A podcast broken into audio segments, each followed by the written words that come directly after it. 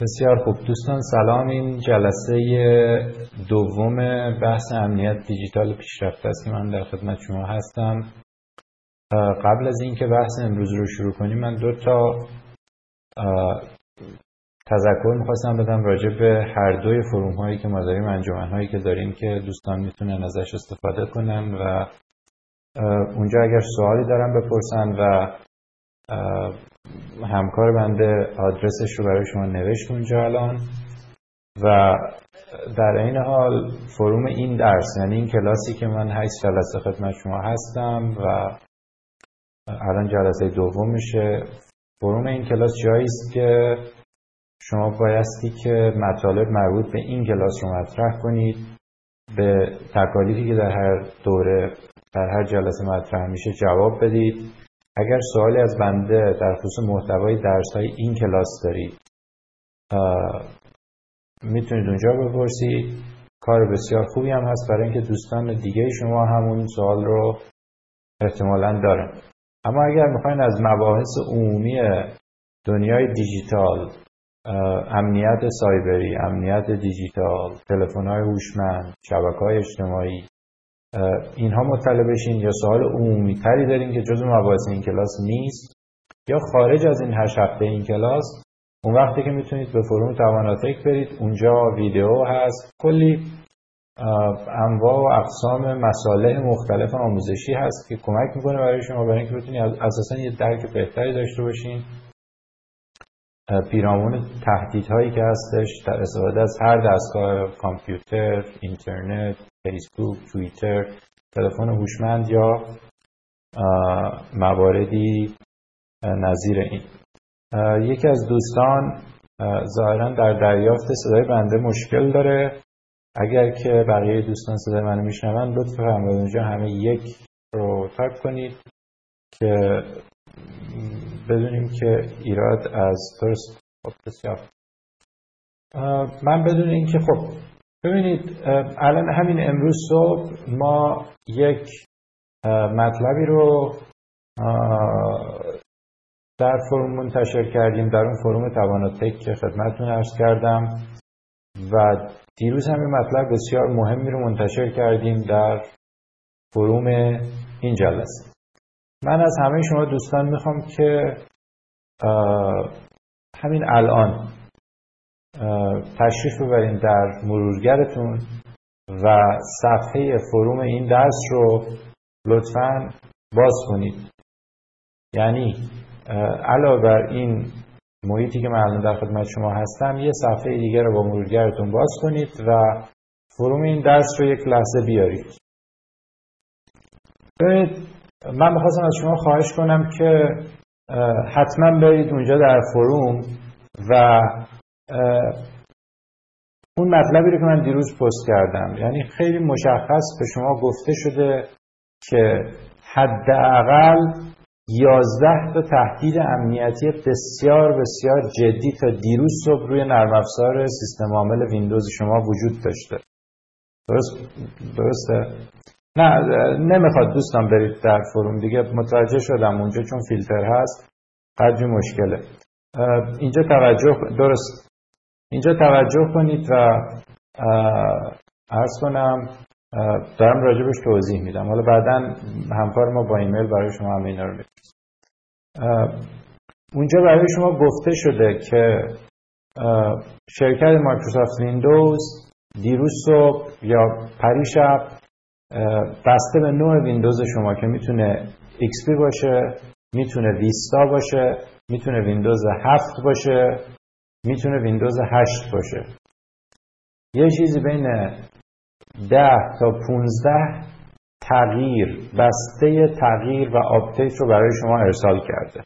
درسته؟ من اونجا دونه به دونه توضیح دادم و اینجا کلاس امنیت دیجیتال پیشرفته است. بنابراین میشه توضیح داد. مثلا برای شما میشه توضیح داد که ویروسی که از طریق حالا ویروس هم شاید اسمش رو نگیم بهتره. بد افزاری که از طریق ضعف مثلا اون قسمت printer spooler ویندوز وارد دستگاه شما میشه مثل اون کرم معروف Stuxnet حفره امنیتی در ویندوز وجود داشته و ویندوز پریروز این رو رفع کرد. یا دو حفره امنیتی در .NET Framework وجود داشته شماره چهار. در عرض کنم قسمت XML Core ویندوز مشکل وجود داشته. یه جا security system ویندوز رو می‌تونسته بایپس کنه. در دو جای دیگه یا سه جا اگر خاطرم باشه خب, خب، درسته. اگر ارز کنم که بذارید من این چون دوستان میگم ویدیو یه مقداری چیزه. بله.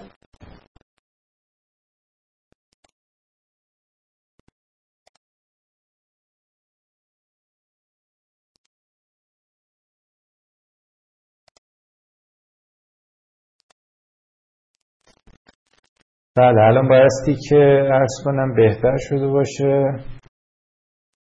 بسیار. ببینید یک مقداری ممکنه که برای بعضی از دوستان نسبت به اون پرووایدری که استفاده می‌کنن اون ارائه سرویس اینترنتی که استفاده می‌کنن متاسفانه کیفیت صدای امروز بد باشه. حالا دیگه شما به بزرگواری خودتون ببخشید. بعدا این رو پادکستش برای شما میفرستن و ویدیوش هم با کیفیت بهتر می‌ذارن در سایت های مختلف. می‌تونید دوستان بعدا دانلود کنید و نگاه کنید. من الان دیگه فریم ریتم و کمترین میزان ممکن کردم که حتی زیر پنج دیگه اگر از اون کمتر کنم ویدیو قطع. عرض با خدمت شما که همین در سیستم عامل ویندوز شما کلی ایراد وجود داشته. حداقل مثلا 15 تا 18 تا ایراد وجود داشته که من دونه دونه اونها رو لیست کردم و می‌تونید برید ببینید. برای اینه که میگیم به forum مراجعه کنید. به خاطر اینکه فرق شما با کسی که آموزش امنیت دیجیتال مقدماتی اومده. اینه که من اونجا میگم که ویندوز ایراد داشته و برید update کنید. یه جمله.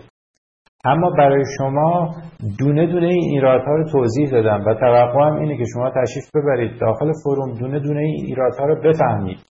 مثلا واقعا XML سرور چیه و چطوری می‌تونه ایراد باشه؟ وقتی که میگیم برای به یک remote privilege access یا remote privilege increase معنی این چیه؟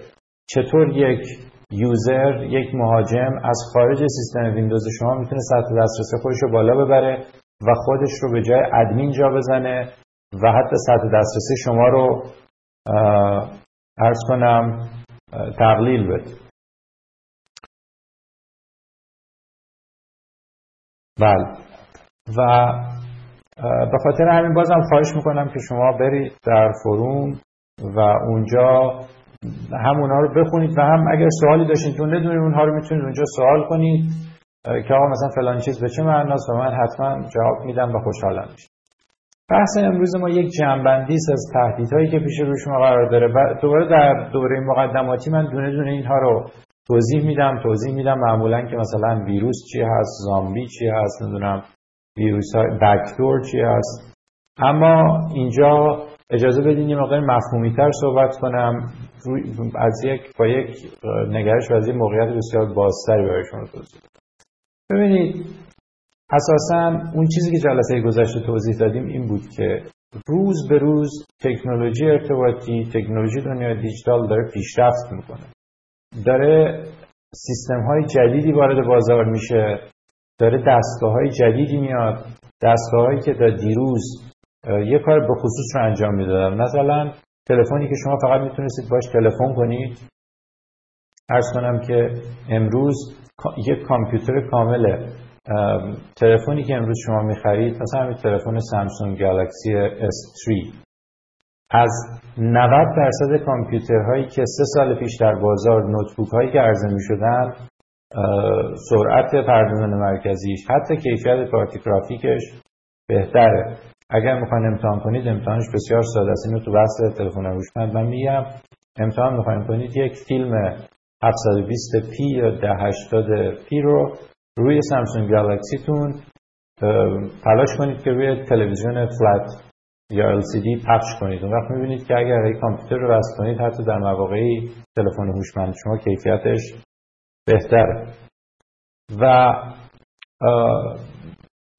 به موازات این دستگاه جدیدی که ارائه میشه الان تغییری که در پنج سال آینده اتفاق خواهد افتاد ادغام لاقل در دنیای صنعتی اتفاق خواهد افتاد. همین همین امروز که من دارم با شما صحبت می‌کنم همین روزها نمایشگاه بزرگ الکترونیکی هست در لاس وگاس و اونجا افرادی که این نمایشگاه رو رفتن و تحلیل می‌کنن میگن اتفاقی که خواهد افتاد ادغام کامپیوترهای شخصی و تلویزیونه. یعنی مرز بین تلویزیون و تلویزیون اینترنتی و تلویزیون دیجیتال و تلویزیون ماهوارینه از بین میره. تلویزیون شما در این حال اینترنت بیس هست و شما می‌تونید اون کانال هایی که می‌خواین از طریق اینترنت دریافت کنید.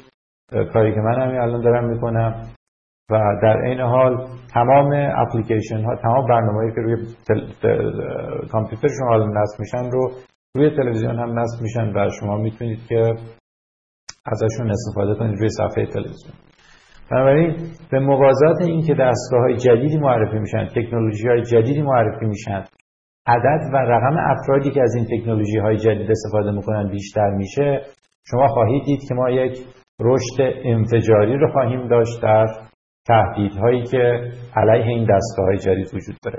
همین نموداری که الان داریم می‌بینید البته مقدار قدیمی هست. و نگاه کنید که از سال 2003 حالا نه از سال 1968 تعداد بدافزارها مالورها هم از ویروس اسب تروپ یا تراجن هورس یا انواع و اقسام بدافزارها چند برابر شد. سال گذشته 2012 به خاطر اینکه گوشی اندروید همه گیر شد ما شاهد یک انفجار بودیم در تعداد مالورهای اندرویدی که منتشر شده بود و تلفن‌های افراد رو آلوده کرده بود. حالا ممکنه شما بیاد یه سوالی برای بسیار از کاربران پیش میاد و من این سوال رو می‌خوام الان از یکی از دوستانی که در این کلاس حاضر هستن بپرسم که بیاد میکروفون رو بگیره و برای بقیه کلاس توضیح بده که مگر وقتی ما یک تلفن اندروید داریم یا یک تلفن تلفنی داریم که میشه براش اپلیکیشن دانلود کرد. مگر اندروید استور یا گوگل پلی متعلق به شرکت گوگل نیست. مگر شرکت گوگل اون اپلیکیشن هایی که اونجا وجود دارن رو تست نمی‌کنه اسکن نمی‌کنه. پس چطوره که ما یک اپلیکیشن آلوده رو روی دستگاه خودمون دانلود می‌کنیم و بعد از دستگاه ما منتشر میشه به دستگاه دیگه و فرض کنید اطلاعات ما رو میدوزه آدرس بوک ما رو میدوزه برازر ما رو اطلاعاتی که ازش وارد خارجش میشه رو میدوزه. یکی از دوستان بیاد توضیح بده که چگونه بعد افزارهایی که روی تلفن‌های هوشمند منتشر میشن در بازار توضیح میشن. بفرمایید.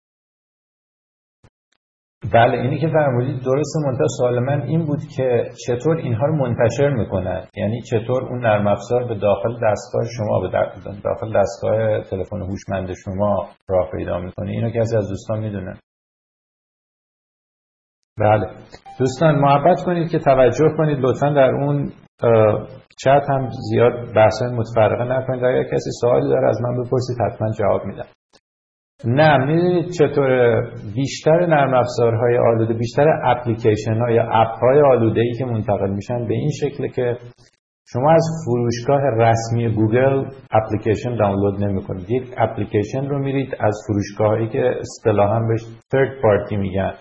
فروشگاهایی که متعلق به گوگل یا iTunes یا جای دیگه نیست از اونجا برمیدارین دانلود می‌کنید.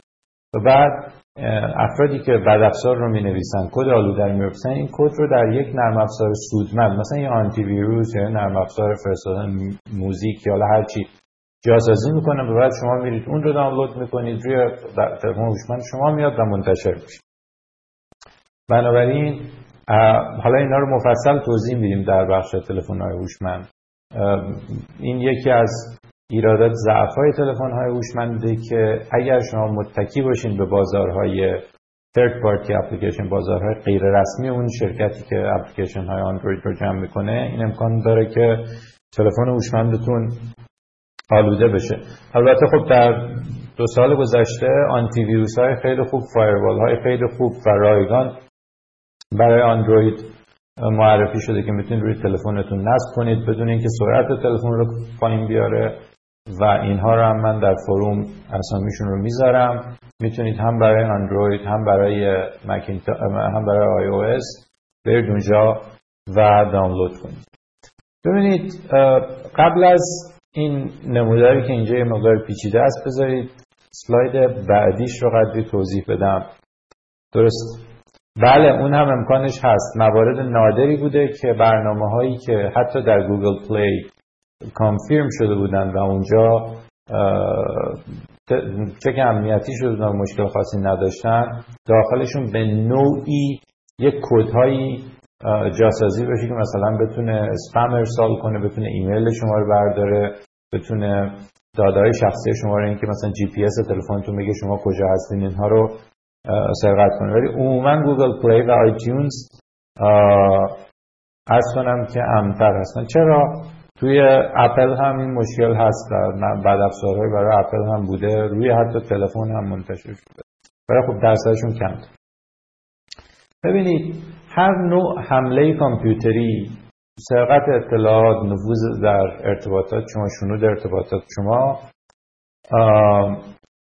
سه زل داره. الان دارید حتما می‌بینید تو این صفحه که مقابل روی شما هست.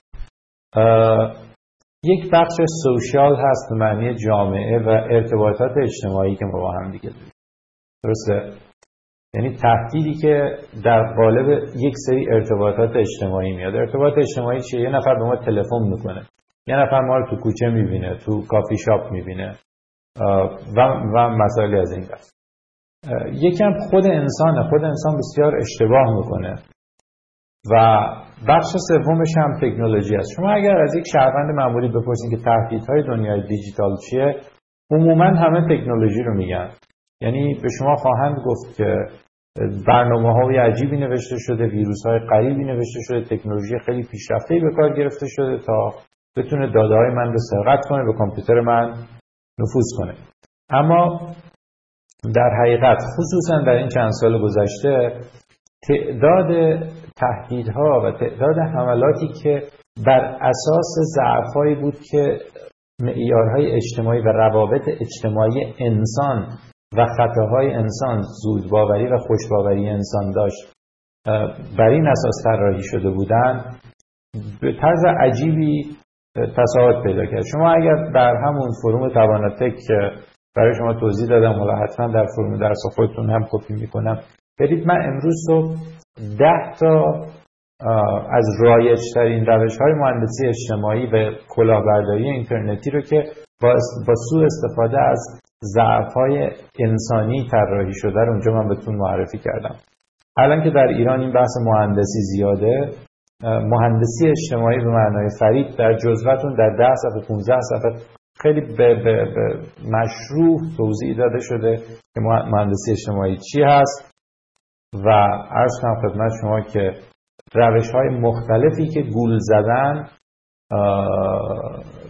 فریب، اقوا، تهدید، ارعاب و روش های شبیه این استفاده میشه برای اینکه انسانها رو بتونه به انجام کاری که برایشون ضرر داره در اختیار قرار دادن یه سری اطلاعات بدون اینکه بدونن وادار کنه. ببینید در زل سمت چپ این شما می‌بینید اون های اجتماعی رو که به کار برده میشه. مثلا این بالا برای شما نوشتم شولدر سرفینگ شولدر سرفینگ یه چیز کاملا انسانیه یعنی روش تکنیکی عجیب و غریبی نیست. یک روشی است بین بشر به عنوان یک موجود اجتماعی و انسان به عنوان یک موجودی که قابلیت های محدودی داره. کسی در این کلاس می‌تونه در داخل این پنجره چت بنویسه که shoulder surfing به چی میگن؟ به خاطر اینکه صفحتون رو عقب جلو کردید. در این نوار بالا این رو باز کنید و fit page رو بزنید. این میاد داخل صفحه. نه shoulder surfing به زمانی میگن که شما مثلا دارین تایپ می‌کنید پسوردتون رو یک نفر پشت سر شما وایساده و از روی شونه شما داره نگاه می‌کنه داده های شما رو username شما رو پسورد شما رو PIN بانک شما رو و چیزهایی. می‌بینید تو یه عامل انسانی است. یعنی شما به عنوان یه انسانی که دارین تایپ می‌کنید و پشت سرتون رو نمی‌تونید ببینید یک محیط اجتماعی که نفر دوم بتونه نگاه کنه. یک مورد دیگه هم هست که شنیدن یه مکالمه ای که یه فردی داره صحبت می‌کنه و به خاطر سپردن مکالمه اون. بعد فیشینگ رو دارید. ببینید فیشینگ یک مقداری اومده از حالت social و اجتماعی دور شده میره یک کمی به سمت روش های تکنیکی. یکی از دوستان بیاد بگیره میکروفون رو و بگه که فیشینگ چیه. دقیقا درسته. یعنی من چند روز پیش یک نفر در روی توییتر برای من یه پیغام فرستاد که چرا نشستی که دارن درباره توی حرفای خیلی خیلی بدی جایی می‌زنند و اینجا رو کلیک کن. زمانی که من اونجا رو البته خیلی کنترل شده کلیک کردم یعنی بردم در یه محیط کاملا امن که هیچ کاری نتونه بکنه برای آزمایش کلیک کردم. یک صفحه عین صفحه ورودی توییتر درست کرده بودن که شما اونقدر هول هستی و اونقدر اشتیاق داری که ببینی پشت سر شما دارن چی میگن که username و پسورد تو وارد می‌کردی. وارد کردن username password توییتر همانا و به سرقت رفتنش همانا. بنابراین فیشینگ همینطور که می‌بینی یه مقدار عامل انسانی هست یک مقدار عامل اجتماعی. کمی هم نیاز به استفاده از عوامل فنی داره برای اینکه بتونن مثلا یک سایت رو غلط انداز درست کنند و مسائلی مشابه این. حالا برمیگردیم به صفحه قبلی و این تاریخچه تکوین عرض کنم که حملات کامپیوتری است که علیه کاربران حتی علیه business ها و مؤسسات تجاری انجام شده از سال 1990 تا مثلا سال 2001 یک. بازه زمانی رو گرفتیم که ببینیم به کدوم سمت داره میره. دقیقا برخلاف انتظاری که بسیاری از افراد دارن با گذشت زمان اتفاقا نوع حملات تکنیکی تر نشده. اتفاقی که اینجا افتاده اینه که اتفاقا استفاده از عامل انسانی و مهندسی اجتماعی و فریب فریبه که زیاد شده. الان دوستانی که تا حالا صحبت نکردن الان ما باید 33 نفر اینجا داشته باشیم. حداقل 5 نفر از دوستان یکی بعد از دیگری بیاد و میکروفون رو بگیره و یک تجربه خودش رو از کلاهبرداری اینترنتی با استفاده از روش های مهندسی اجتماعی و فریب اینجا بگه. مطمئنا هر کدوم شما یک سری تجربیاتی دارید. برخی از شما حتی پول از دست دادید یا اینکه پسوردتون رو بردن اکانتتون رو بردن. و بنابراین تجربه خیلی هم زیاده. مثلا آدم اگر که اینترنت ایران رو نگاه کنه دیگه روزانه برای آدم پیش میاد ایمیل میاد اسمس میاد و مطالبی از این دست. بنابراین پنج, پنج نفر از دوستان بیان یکی یکی بگیرن و یک نمونه موردی از استفاده از روش مهندسی اجتماعی یا فریب رو یا کلاهبرداری اینترنتی رو توضیح بدم. بفهم بعد از این جلسه تشریف ببرید در فروم. من برای شما ده نمونه از کلاهبرداری های سال 2012 رو لیست کردم. پایین همین می‌تونید تجربیات خودتون رو بنویسید.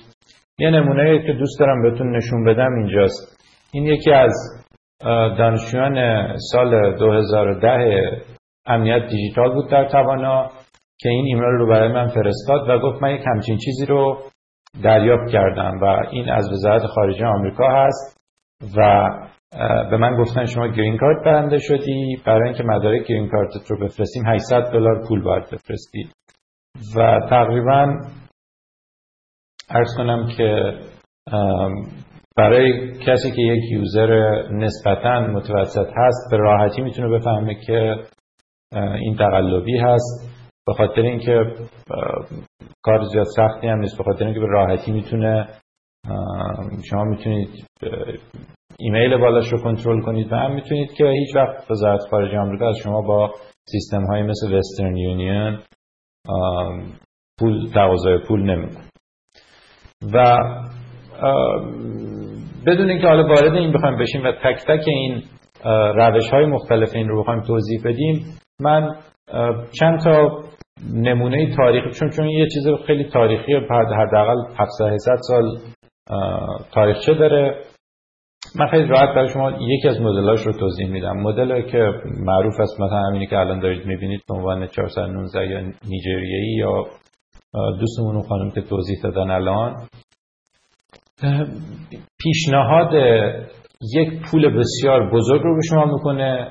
در ازای پرداخت یک هزینه بسیار کوچک این یکی از مدل های مهندسی اجتماعی هست که شما یک پول کمی رو پرداخت کنید و اینها به شما یک پول بزرگ رو میدن. و به نظر من سالترین راهی هم که برای اینکه بدونید این کلاهبرداریه و گولش نخورید اینه که آدم هرگز در هیچ لاتاری و قرعه کشی برنده نمیشه مگر اینکه در شرکت. شما که در این وقت آزمایی شرکت نکردید چطوری که می‌خواین. ارز کنم که برنده بشین. اونجا میگم مجددا در فروم برای شما توضیح دادم روش های مختلف رو. یه روشی که الان رایج از همین الان هم داره اجرا میشه اینه که برای شما یک ایمیل میاد یا در جیمیلتون یا در توییترتون. و یکی از دوستان شما خیلی با ابراز تعجب و شگفتی می‌پرسه که مثلا خدای من این یک فیلمی از تو روی فیسبوک گذاشتن دیدی؟ و همه انسان ها یه لحظه شوکه میشن که چه فیلمی بوده کی اونو گذاشته من در چه حالی هم و بعد از شما می‌خواد که یه جایی کلیک کنید اونجا که کلیک می‌کنید فیلم اجرا نمیشه میگه شما باید Flash Player دانلود کنید. اون چیزی که دانلود می‌کنید در حقیقت Flash Player نیست و ویروس هست. دوست دیگه هم نوشتن ایمیل تجاری نمی‌دونم اینها انواع و اقسام چیزهای مختلف. در آمریکا بعد یه چون این کلاس بیشتر مخاطبش افرادی هستن که می‌خوان به بقیه یاد بدن بنابراین به جای اینکه بیایم دونه دونه اینا رو توضیح بدیم بذارید چند تا قاعده و اصل مهم رو به شما بگم. یکی از روش هایی که افرادی که مهندسی اجتماعی طراحی می‌کنن طراحی می‌کنن این نوع حملات مهندسی اجتماعی رو ازش استفاده می‌کنن. استفاده از روش ها و اخبار روز هست چیزهای بسیار مشهور هست که در رسانه ها در حال پخشه و چیزهایی که احتمال میدن همه مردم دنیا شنیده باشن. توی چت بنویسید که مثلا چیزی که همه مردم ازش مطلع باشن و ازش استفاده مهندسی اجتماعی بشه یک نمونهش رو مثلا می‌تونید دوستان می‌تونید بنویسید پایین. آفرین. مثلا همین داستان قذافی یارانه انتخابات ریاست جمهوری آمریکا المپیک لندن 2012 سونامی ژاپن فوکوشیما طوفان سندی. در تمام این موارد کلی حمله مهندسی اجتماعی انجام شد. مثلا طوفان سندی. طوفان سندی که در نیوجرسی و نیویورک اومد یک سری افراد شروع کردن برای مردم ایمیل فرستادن تلفن زدن در خونهشون رفتن که ما مثلا این درخت شماره که شکسته یا سقف شماره که داغون شده رو با هزینه کم تعمیر می‌کنیم. هزینه که مثلا پنج برابر کمتر از هزینه متوسط تعمیر سقف بود. و بعد افراد قرارداد نوشتن یه پیش پرداخت دادن دیگه اون افراد رو ندیدن. بله. و بعد رویدادهای سیاسی. مثلا مثل همین قذافی که تو شما مثال زدید و یک نمونه بسیار عالیش انتخابات ریاست جمهوری آمریکا بود. در انتخابات ریاست جمهوری آمریکا که سال گذشته ماه نوامبر برگزار شد تمام تابستون حملات مهندسی اجتماعی انجام می‌شد با ایمیل با تلفن و حتی رفتن در خونه افراد. می‌رفتن در خونه افراد و یک فرمی به اونها نشون می‌دادن و می‌گفتن که شما شنیدین که آقای اوباما رئیس جمهور می‌خواد دوباره انتخاب بشه. و ایشون چون می‌خواد دوباره انتخابات بشه و انتخابات هست نیاز به رأی شما داره تصمیم گرفته که یک بخشی از پول آب و برق و گاز خونه شما رو در سال دولت فدرال بده.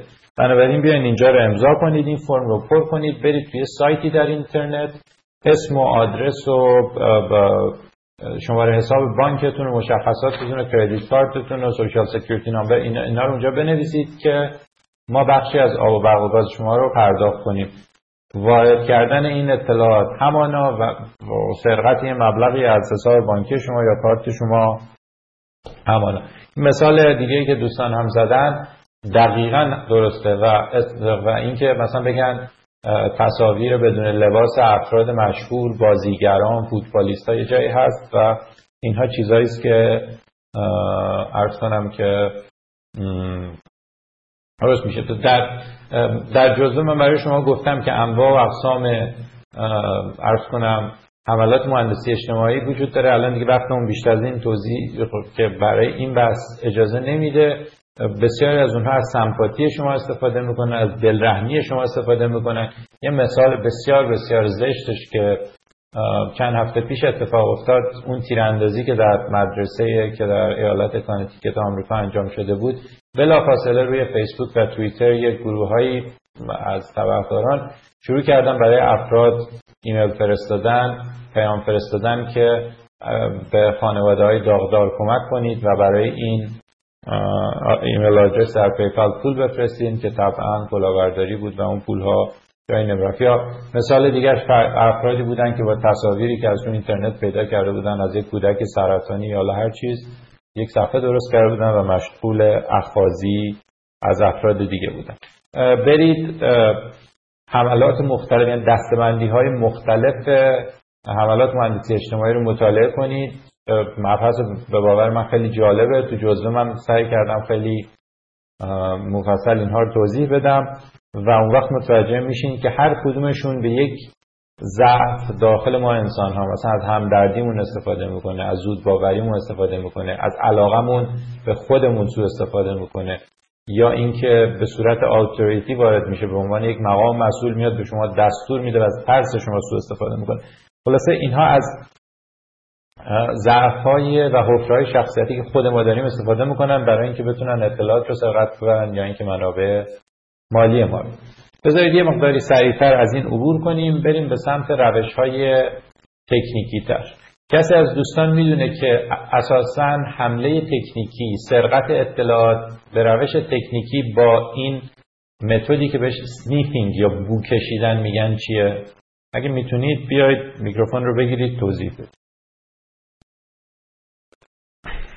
بله نسبتا درست گفتیم با این تفاوت که نه هدفشون سرقت اطلاعاته. یعنی میان اطراف خونه شما مثلا با ماشین وامیستن یا همسایه شما هستن یا جایی که بتونن مثلا مودم wireless شما رو دریافت کنن یا به نوعی به داده های network شما دسترسی داشته باشن. حتما هم نباید wireless باشه.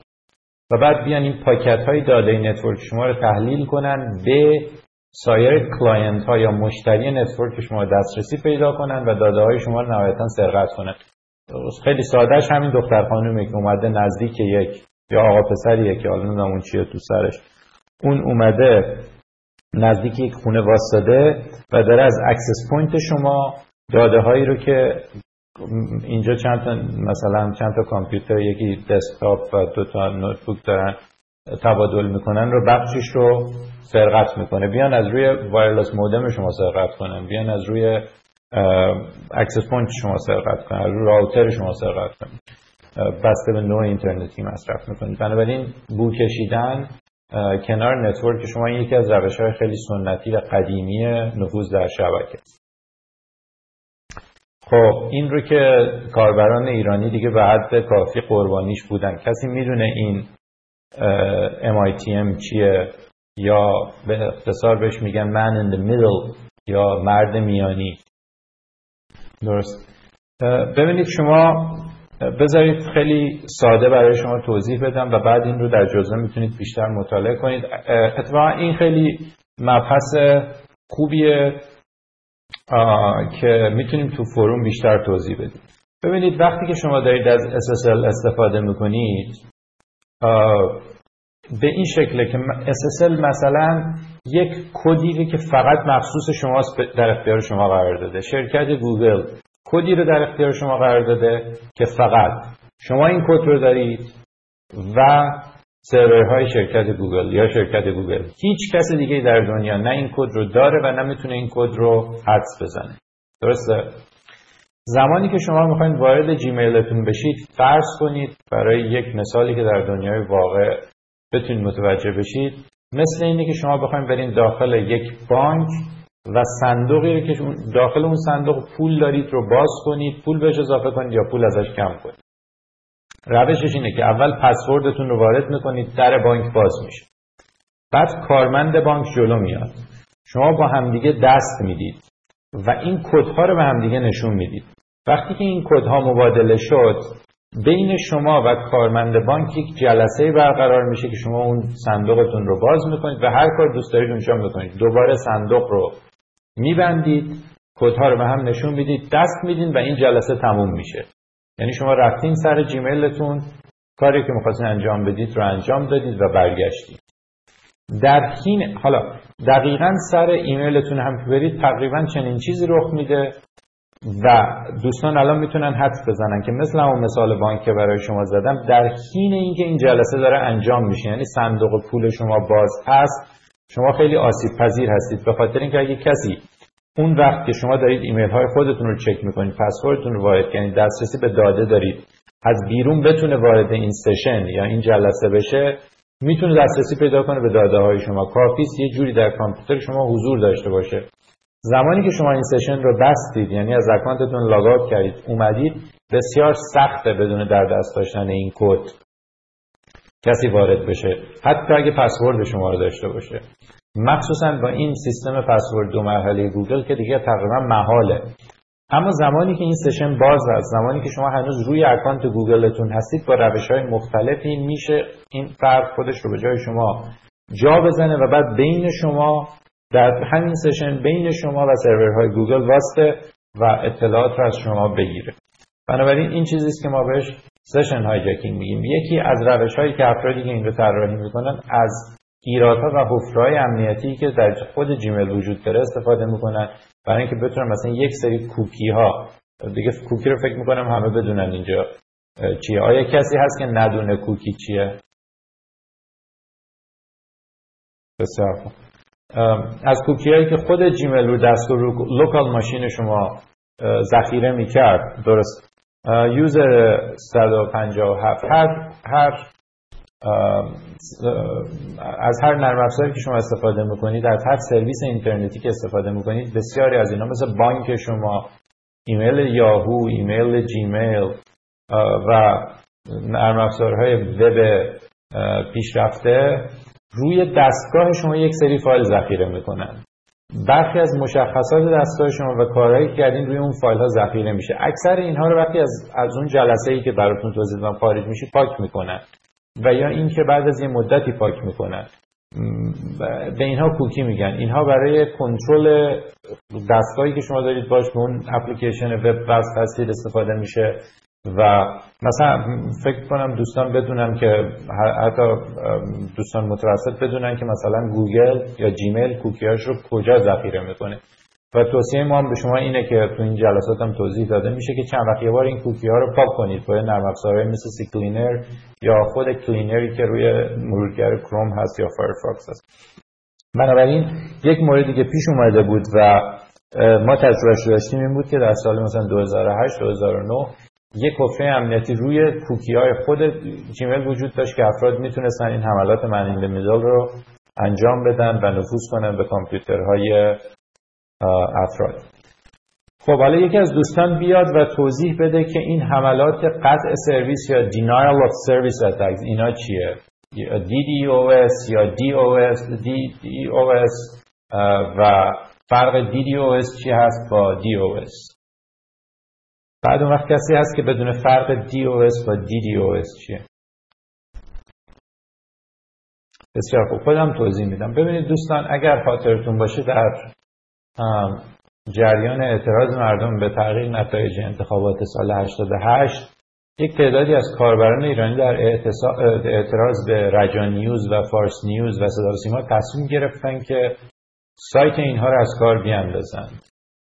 اینها از یک ابزاری استفاده کردن که روی فایرفاکس نصب می‌شد و هر یک ثانیه یه بار مثلا می‌رفت سراغ سایت فارس نیوز.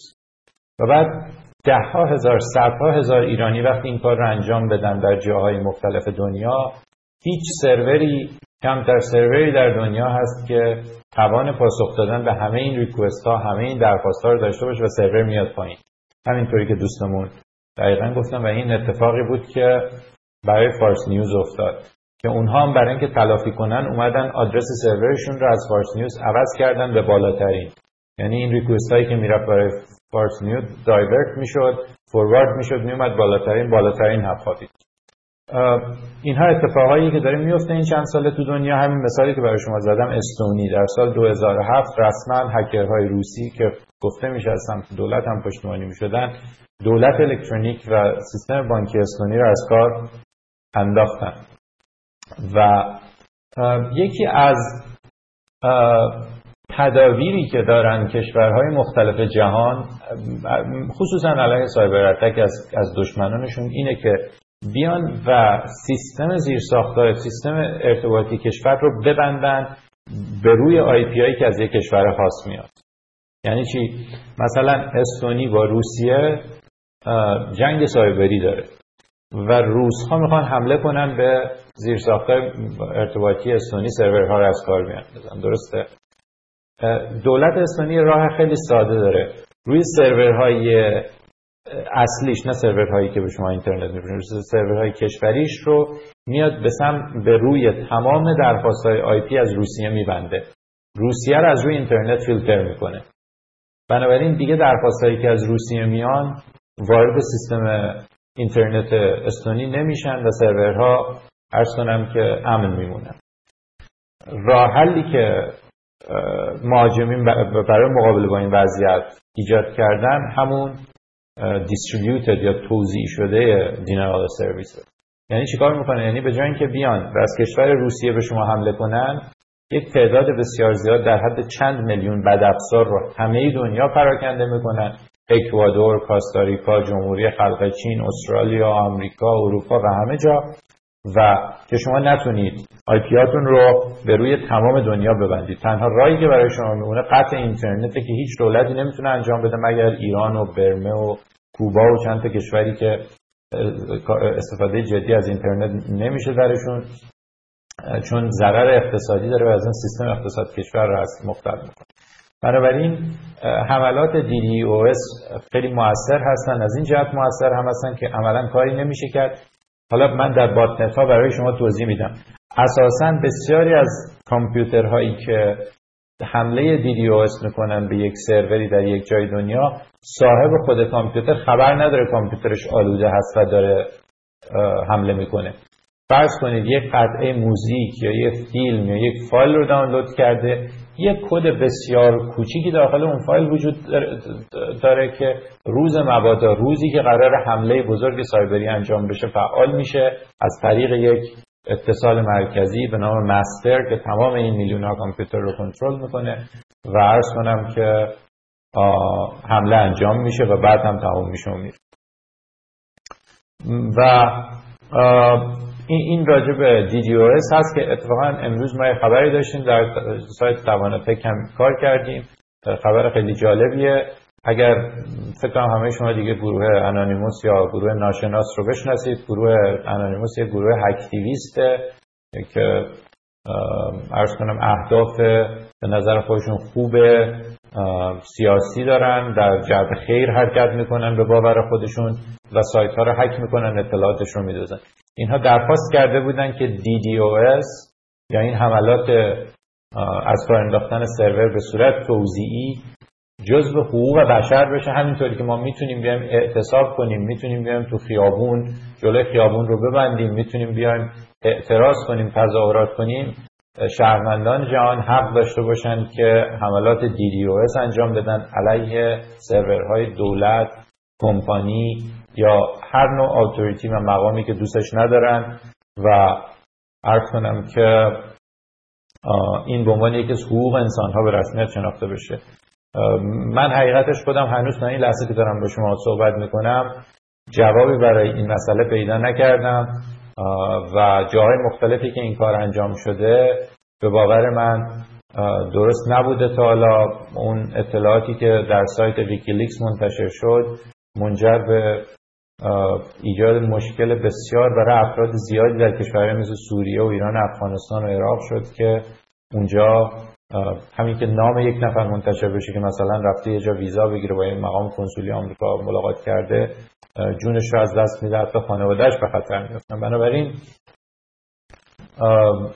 یک مقدار شاید بیشتر نیاز به زمان و تحمل باشه که در حال کاربران اینترنت مثل کاربران دنیای واقعی هم این توقع رو دارن که امکان اعتراض داشته باشن. اگر یه قانونی در یک کشور تصویب میشه همونطور که شهروندان اون کشور می‌تونن واقعا با حضور در خیابون بهش اعتراض کنن کاربران اینترنت هم باید این کار رو بکنن. منتها راهش چگونه است این چیزی که زمان و این بحثایی که در جریان نشون خواهد. بسیار خوب. قسمتی که بله. ببینید قسمتی که دوباره این رو هم در سایت تواناتک من کاملا توضیح دادم. یک بازار سیاهی که به عنوان exploit pack ها یا بسته های بهره برداری وجود داره در خصوصا روسیه وجود داره. یعنی واقعا جاها و ساختمانهایی هست که شما می‌تونید برید. چند صد نفر. همینطوری که توی این عکس دارید می‌بینید آدم هست و می‌تونید برید از قبل با اینترنت باشون آشنا بشین و بعد می‌تونید برید ازشون محصول بخرید. یعنی چه می‌تونید برید سراغشون بخرید چه می‌تونید اینترنتی بخرید. محصولاتی که اینا میفروشن به شکل زیر هست. مثلا 100 دلار 130 دلار می‌دید جیمیل یک نفر رو هک می‌کنن. 100 دلار می‌دید فیسبوک رو هک می‌کنن. نمی‌دونم 90 دلار می‌دید اسکایپ رو هک می‌کنن. 80 دلار می‌دید توییتر رو هک می‌کنن. 5000 دلار می‌دید به شما یک نرم افزاری میفروشن که خودتون بدونید همه چیز رو کنید. و اتفاقا کسانی که تحقیق کردن راجع به خدماتی که اینها ارائه میدن و ما در دوباره در تواناتک لیست این خدمات رو نوشتیم و قیمتش تقریبش چقدر هست کسانی که روی این مسئله تحقیق کردن میگن که خدمات بعد از فروشی که اینها ارائه یعنی این هکرهای سیاه در روسیه ارائه می‌کنن بسیار بهتر از خدمات بعد از فروشی که مثلا شرکت های مثل مایکروسافت یا مکافی یا نورتون ارائه می‌کنن. 24 ساعت در شبانه روز شما حق دارید بهشون اسپرت کنید تلفن کنید و بپرسید مثلا من با این نرم افزار شما نمی‌تونم کار کنم لطفا من رو کمک کنید. عمده ترین روشی که exploit pack ها یعنی این چیزی که در روسیه تولید میشه و احتمال بسیار زیادی وجود داره که دولت ایران هم ازش استفاده کنه برای برخورد با مخالفینش. ارتش به ایران استفاده کنه عموما به این شکل عمل می‌کنه. که شما این پک رو می‌خرید یک سری بسته نرم یک دسته نرم افزاری است که توش یه سری امکانات متعدد ابزارهای متفاوتی وجود داره. بخشی از این پک رو شما می‌برید روی یک وبسایت اینستال بکنید. یعنی چی؟ یعنی یک وبسایت درست می‌کنید. در این وبسایت بد افزار می‌ذارید. این وبسایت مثلا یه وبسایت سبز هست. عکس آقای موسوی و کروبی داره. عکس دختری داره که داره اعتراض می‌کنه. و مسائلی از این دست. چیزی که کاربران نمی‌دونن وقتی که وارد این وبسایت میشن یک سری بد افزار به صورت اتوماتیک وارد کامپیوترشون میشه بعد با بخش دیگه ای از این toolbox با بخش دیگه ای از این جعبه ابزاری که از روسیه خریدید می‌تونید با اون کامپیوترهایی که اون بد افزار واردشون شده تماس برقرار کنید. می‌تونید حفاظ هایی رو که حالا چه فایروال حفاظ های داخلی خود ویندوز و انواع حسارهای امنیتی رو که اون فرد برای کامپیوتر خودش ایجاد کرده رو بشکنید و وارد کامپیوتر او بشید خلاصه یک سری ابزارها وجود داره که از این ابزارها شما می‌تونید استفاده کنید.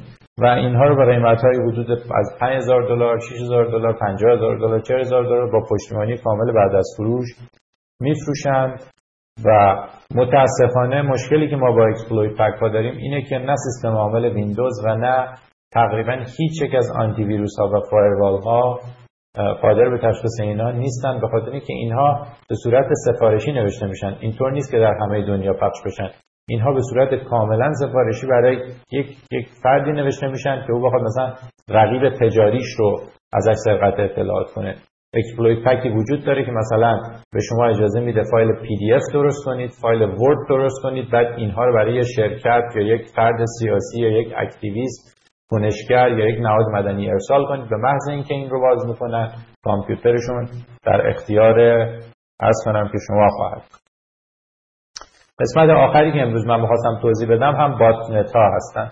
دوباره از دوستان اگر کسی می‌دونه botnet چی هست بیاد اینجا میکروفون رو بگیره و توضیح بده. اگر هم نمی‌دونید که خودم توضیح آفرین. دقیقا دقیقا توضیحی که دوستمون user 157 داد بهترین توضیحیه که باید میشه یک botnet رو توصیف کرد. user 157 می‌دونید اسم اون کامپیوترها چیه؟ به اون کامپیوترها چی میگن؟ درست. بهشون میگن زامبی یا زومبی. نه اون زومبی که در میتیکومون بود. زامبی به عنوان مرده سرگردان. بله. ارز کنم که بله ببینید باتنت ها به این شکل هستن. اولا همیشه یک بات مستر وجود داره یعنی یک کامپیوتر مرکزی وجود داره که این تمام این کامپیوترهای آلوده رو کنترل می‌کنه. اولا امکان بسیار زیادی هست که همین کامپیوتری که شما الان دارین استفاده می‌کنید عضو یک باتنت باشه. یعنی واقعا به غیر از مانیتور کردن ترافیک شبکه راه خیلی مشخص و عینی و مؤثری برای اینکه شما بدونید عضو باتنت هستید وجود نداره. دلیلش هم اینه که باتنت ها اساسا هیچ فعالیتی نمی‌کنن. هیچ کاری انجام نمیدن. یعنی کامپیوتر شما کاملا همه چیز درست هست آنتی ویروس چیزی تشخیص نمیده firewall شما هم چیزی تشخیص نمیده. botnet ها کاری که انجام میدن اینه که مثلا چند روز یه بار با, با این IP address کامپیوتر شما از داخل کامپیوتر شما به سرور TP شما چند تا ایمیل میفرستن؟ و بنابراین وقتی سی میلیون کامپیوتر که یعنی داریم واقعا داشتیم اگر دوستان علاقه دارن می‌تونن به این مطالعه کنید. در جزوه هم نوشته شده جای دیگه هم مطالعه کنید. ما باتنت هایی داشتیم که سی میلیون عضو داشته در دنیا. سی میلیون کامپیوتر آلوده بوده 11 میلیون 8 میلیون 9 میلیون. در این حد وسیع و کسی متوجه نشده. چون که کار خاصی انجام نمیدن داده شما رو سرقت نمی‌کنن عموما و فقط مثلا برای اسپم فرستادن ازشون استفاده میشه و هرزنامه میره از کامپیوتر شما اتفاق خاصی نمیافته. کار دیگه ای که اون بالا براتون توضیح دادم که این بات ها انجام میدن به کامپیوتر شما استفادهش در جنگ سایبری. همینجور که توضیح دادم مثلا در جنگ سایبری که از روسیه انجام شد علیه استونی بیشتر کامپیوترهای مهاجم در آمریکای مرکزی و آمریکای جنوبی بودند یعنی کشورهای مثل یوروگوئه در آمریکای جنوبی کاستاریکا در آمریکای مرکزی هندوراس آمریکای مرکزی برزیل و آرژانتین. بنابراین حالا چجوری دوباره دوستان کسی می‌دونه که چجوری میشه یه کامپیوتر رو آلوده کرد به به اینکه بیاد عضو یک باتنت باشه. بله سودش چیه که خب مشخصه. شما می‌دونید سپم فرستادن هرزنامه حتی داخل ایران هم یک تجارت چند ده میلیون دلاریه. یعنی شما اگر که یک مجموعه رو داشته باشین که باش بتونید ایمیل بفرستید و سپم فیلترها اینو فیلتر نکنن و واقعا این ایمیل ها برسه به دست دریافت کنندگان می‌تونید با این پول در بیارید. هر ایمیلی که دریافت کننده باز کنه و بخونه اون شرکتی که به شما سفارش داده به شما پول میده.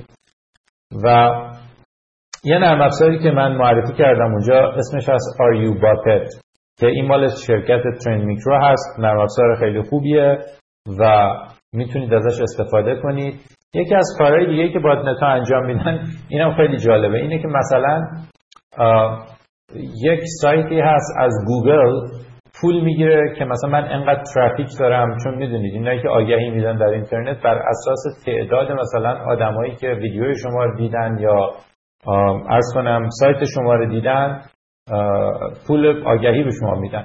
بنابراین اگر شما بتونید سی میلیون کامپیوتر رو جای مختلف دنیا آلوده کنید که دائم بیان سایت شما رو ببینن.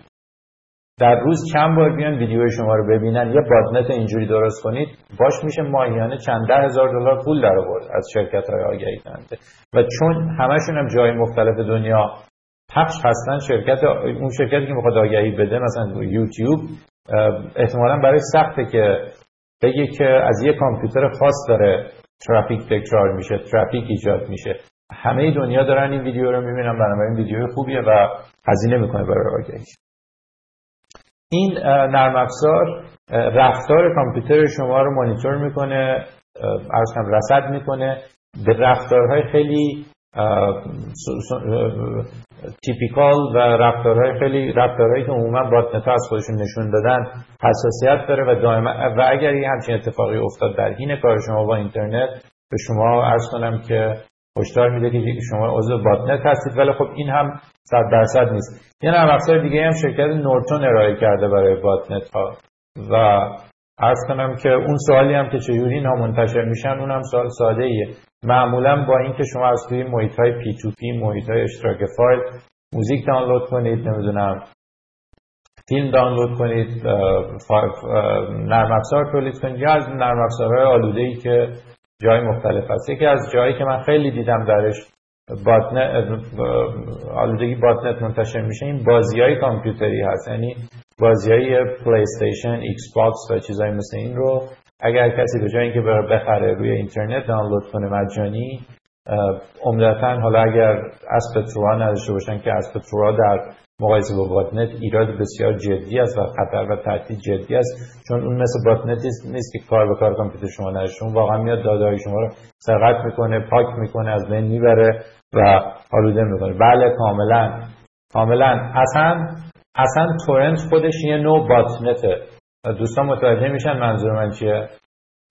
یعنی شما وقتی که در تورنت هستید با یک نرم افزار خاص وصل هستید همتون به یه شبکه که ترنت هست و افراد می‌تونن واقعا وارد کامپیوتر شما بشن از داخل کامپیوتر شما فایل دانلود کنن. درسته؟ و شما خودتون اجازه دادین به کامپیوترهای دیگه در اون بر دنیا که وارد بشن فایل دانلود کنن به شرط اینکه خب شما هم بتونید به روی کامپیوتر اونها فایل دانلود کنید.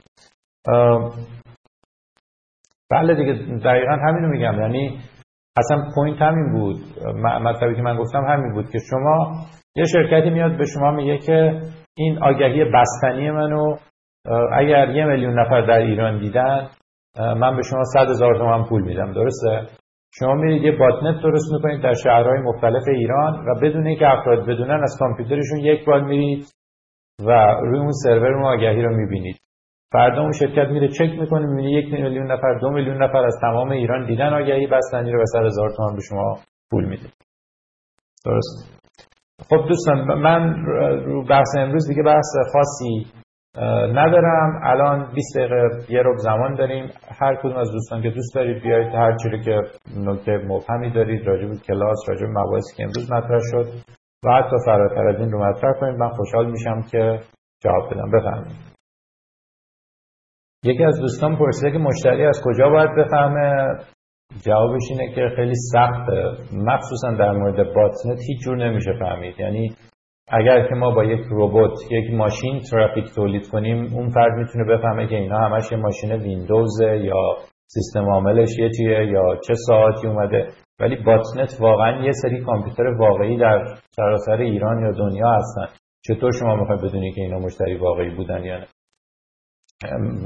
ممکنه بتونی فقط کنترل کنید که مثلا چند ثانیه رو سایت من بودن که اینها رو هم حتی میشه با برنامه تغییر داد. ولی فکر کنم تنها راهی که مشتری واقعا داره اینه که ببینه آیا بعد از اینکه یه میلیون نفر آدم اومدن آگهیش رو دیدن فروشش بالا رفته یا نه. بله صد درصد ضروری هست. به خاطر اینکه توی اون نترین حداقل تا جایی که من یادمه تو همین update سری update اصلی که اومد چهار تا حفره بود چهار تا آسیب پذیری بود که از طریق این می‌شد کامپیوتر شما رو هک کرد. بنابراین اگر که این رو دارید روی کامپیوترتون ویندوز از شما می‌خواد که حتما این رو install کنید و باید که install کنید. سوال دوم در این بود که اگر اگر که افراد به صورت hacktivist برن و روی یک سایتی حمله کنن تو اون DoS. آیا می‌تونن همه اینا رو برن بگردن پیدا کنن؟ والا به لحاظ نظری می‌تونم پیدا کنم ولی معمولا حمله های DDoS چون چندین میلیون نفر درش شرکت دارن یا چند صد هزار نفر تو شرکت دارن یا کامپیوتر شرکت دارن. خب چیکار می‌خوام بکنم با چند صد هزار نفر؟ می‌دونید؟ و در ثانیه همینطور که به شما گفتم هر لحظه که بیان و سراغ این افراد میشه ادعا کرد که من خبر نداشتم کامپیوتر من عضو باتنت بوده. همین دوستمون هم که سوال کرده بودن که فرق DOS با DDoS چیه؟ گفتم دیگه DDoS حمله توزیعیه. یعنی یک تعداد بسیار زیادی کامپیوتر در بخش‌های مختلف مورد استفاده قرار می‌گیرن برای اینکه یا یک سرور یا یک بخشی از network یا یک بخشی از resource های یک سرور یا حالا دیگه انواع مختلف فنیش رو بخوام بگم از دسترس خارج بشن. اصلش یک چیز هست یعنی DDoS هم نوعی از DOS که قطع کردن خدماتی است که یک سرور ارائه میده یک سرویسی است که سرور ارائه میده با از مدار خارج کردن منابع اون سرور. رم سی پی یو نمی‌دونم تعداد ریکوست هایی که می‌تونه بگیره تعداد درخواست هایی که می‌تونه در آن واحد هندل کنه یا انجام بده. و دیگه چی؟ اگر دوستان سوال دیگه اگر آدرس توییتر ما هست تواناتک. به این شکل. آدرس توییتر خود من هم هست. نیواره شدن ولی خب شما قرار شد که با من ارتباط مستقیم نداشته باشید. خارج از این کلاس من فکر کنم دیگه همه آدرس ایمیل و فیسبوک و اینای منو دارن دیگه. ببینید دوستان من الان خودم سالهاست از تورنت استفاده نمی‌کنم. تورنت بسیار چیز ناامنیه. به خاطر اینکه شما به فایروالتون دستور میدین که برنامه تورنتتون حالا هر چی از یو تورنت کیو تورنت حالا whatever. این برنامه رو بیاد و براش استثناء قائل بشه و به این برنامه اجازه تبادل بده. شما اگر به فایروال بگید که ورودی, ورودی برای برنامه ترنت از خارج از شبکه قبول نکنه برنامه کار نمی‌کنه. یعنی حتی اگر داخل اون برنامه من دقیقا می‌دونم شما چی میگید شما میگید که من برم آپلودم و یعنی که یوزرهای دیگه از من بگیرن رو مینیموم کنم. این به این معنا نیست که اون در بسته شده اون در هنوز بازه. اساسا خطرهایی که تورنت برای کامپیوتر شما ایجاد می‌کنه خب به نظر من مهمترینش اینه که شما یک استثناء قائل میشین یه دریچه باز می‌ذارید که همه بتونن بیان. خیلی راحت ping می‌کنن آدرس IP شما رو دارن وارد کامپیوتر شما میشن مثل آب خوردن. و این یک. دوما اساسا فایل هایی که در محیط torrent هستن همه آلوده هستن. یعنی فیلم نمی‌دونم نرم افزار موزیک از هر ده تا فایل حداقل 8 تاش یه نوع آلودگی دارن. و وقتی که حتی اگر از بیرون هم کسی وارد کامپیوتر شما نشه اون فایل ها رو بیاید رو کامپیوترتون باز کنید و بخواین اجرا کنید اونجاست که کامپیوترتون آلوده میشه. آره این دوست ما راجع به FLV پرسید. FLV خوب می‌دونید با فلش هست. و بعضی متاسفانه شما از ایران هستید یوزر 150 شما از ایران هستید بله. دولت ایران الان چند وقته که سر بیکاری گذاشته دنبال فایل فلش و بسیاری از افراد نمی‌تونن فلش رو ببینن. من حدس می‌زنم شخصا دولت ایران در پی اینه که سرعت اینترنت رو در ایران زیاد کنه چون می‌دونه که به خاطر وضعیت سرعت فعلی افراد خیلی ناراضی هستن. و در ثانی فکر می‌کنه که بالا بردن سرعت اینترنت در حد اینترنت ADSL واقعی یا حتی DSL براش یه سود مالی خیلی زیادی داره. ولی قبل از اینکه این کار رو تو سال آینده اجری شمسی انجام بده می‌خواد مطمئن بشه که کسی نمی‌تونه آنلاین استریم نگاه کنه. و الان بیشتر آنلاین استریم ها مثل بی بی سی با فلش هستن. برای همین فلش رو از کار انداخته. فلش که نباشه یوتیوب هم نیست این تلویزیون های آنلاین هم نیستن خیلی از محصولات صوتی تصویری رو نمیشه در اینترنت دریافت کرد. فلش رو از کار انداخته. اون بخشی که شما اشاره کردید یعنی بی بی سی از شما می‌خواد که یک سری اطلاعات رو ذخیره کنه زمانی که سایت بی بی سی رو می‌بینید تماشای زنده تلویزیون. نه اون کاملا امن هست و اون اطلاعاتی که اون ذخیره می‌کنن چیز زیاد مهمی نیست و ازش حتی سوء استفاده هم نمیشه علیه شما. بله نرم افزارهای مجانی که برای شما نوشتم اون آنتی ویروس هایی که ما معرفی کردیم خیلی هم خوبه. مسنجر یاهو تا جایی که من می‌دونم قابل شنوده در بین این مسنجرهای موجود چیزی که از لحاظ text قابل شنود نیست در جزوتون هم هست. پیجین هست با OTR و در این حال اسکایپ هم اسکایپ تا همین لحظه که من با شما صحبت می‌کنم اسکایپ مسنجر و نرم افزار ارتباط چت صوتی بسیار امنی به حساب میاد. چی رو, چی رو باید برای شما توضیح بدم؟ اسکایپ رو اگه بخوام توضیح بدم اسکایپ مثل SSL میمونه و کدگذاری میشه. داده شما کدگذاری میشه. دقیقا مثل اون کدی که به شما گفتم. ببینید اسکایپ یک کد رو نشون میده شما یک کد رو نشون می‌دید. هیچ کس دیگه این کد رو نداره. با چیزی شبیه SSL شما مکالمتون کدگذاری میشه. چه ویدیو چه صوتی. و بنابراین کسی دیگه این رو نمی‌تونه باز کنه. و عملا هم این کار رو نکردن. من شخصا با افرادی که در ایران زندان رفته بودن و بازجویی شده بودن صحبت کردم. می‌گفتن بسیاری از چیزای ما رو دارن ولی اسکایپ رو نمی‌دونستم و اونا خیلی خوشحال بودن. بله ببینید یاهو رو که خب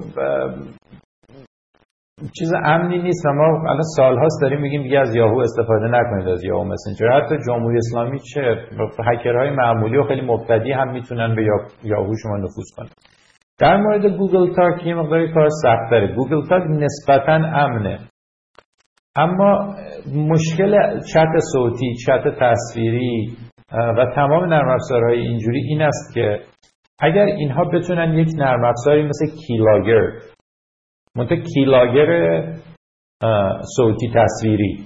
یعنی یه نرم افزاری که صدای بلندگوی کامپیوتر شما رو ضبط کنه یا تصویر وبکم شما رو ضبط کنه. این رو روی کامپیوتر شما install کنن دیگه نیازی به شکستن داده های جی تاک یا اسکایپ شما نیست. اولا هر چیز شما بگید در میکروفون صحبت کنید یک کپی هم برای اون ارسال میشه اگر یک چنین نرم افزار تخصصی پیچیده کمیاب بسیار قدرتمندی رو روی دستگاه شما نصب کنن حتی مکالمه اسکایپ یا جیتاک یا هر چیزی رو می‌تونن بشنون چون اون دستگاه خودش رو به جای شما روی دستگاه شما جا می‌زنه اون برنامه و عملا هر چقدر هم که گوگل خطش رو امن کنه نمی‌تونه. اون فکر می‌کنه اون بخشی از کامپیوتر شماست و خود شما هست. من الان فیس تایم رو حضور ذهن ندارم. فیس تایم راجع امنیتش اینجا که صحبت شد کسی مشکل خاصی نداشت ولی الان شما دارین سوالی می‌کنه در ایران که کسی فیس تایم استفاده نمی‌کنه به خاطر اینکه تلفن ها عموما jailbreak هستند و عرض که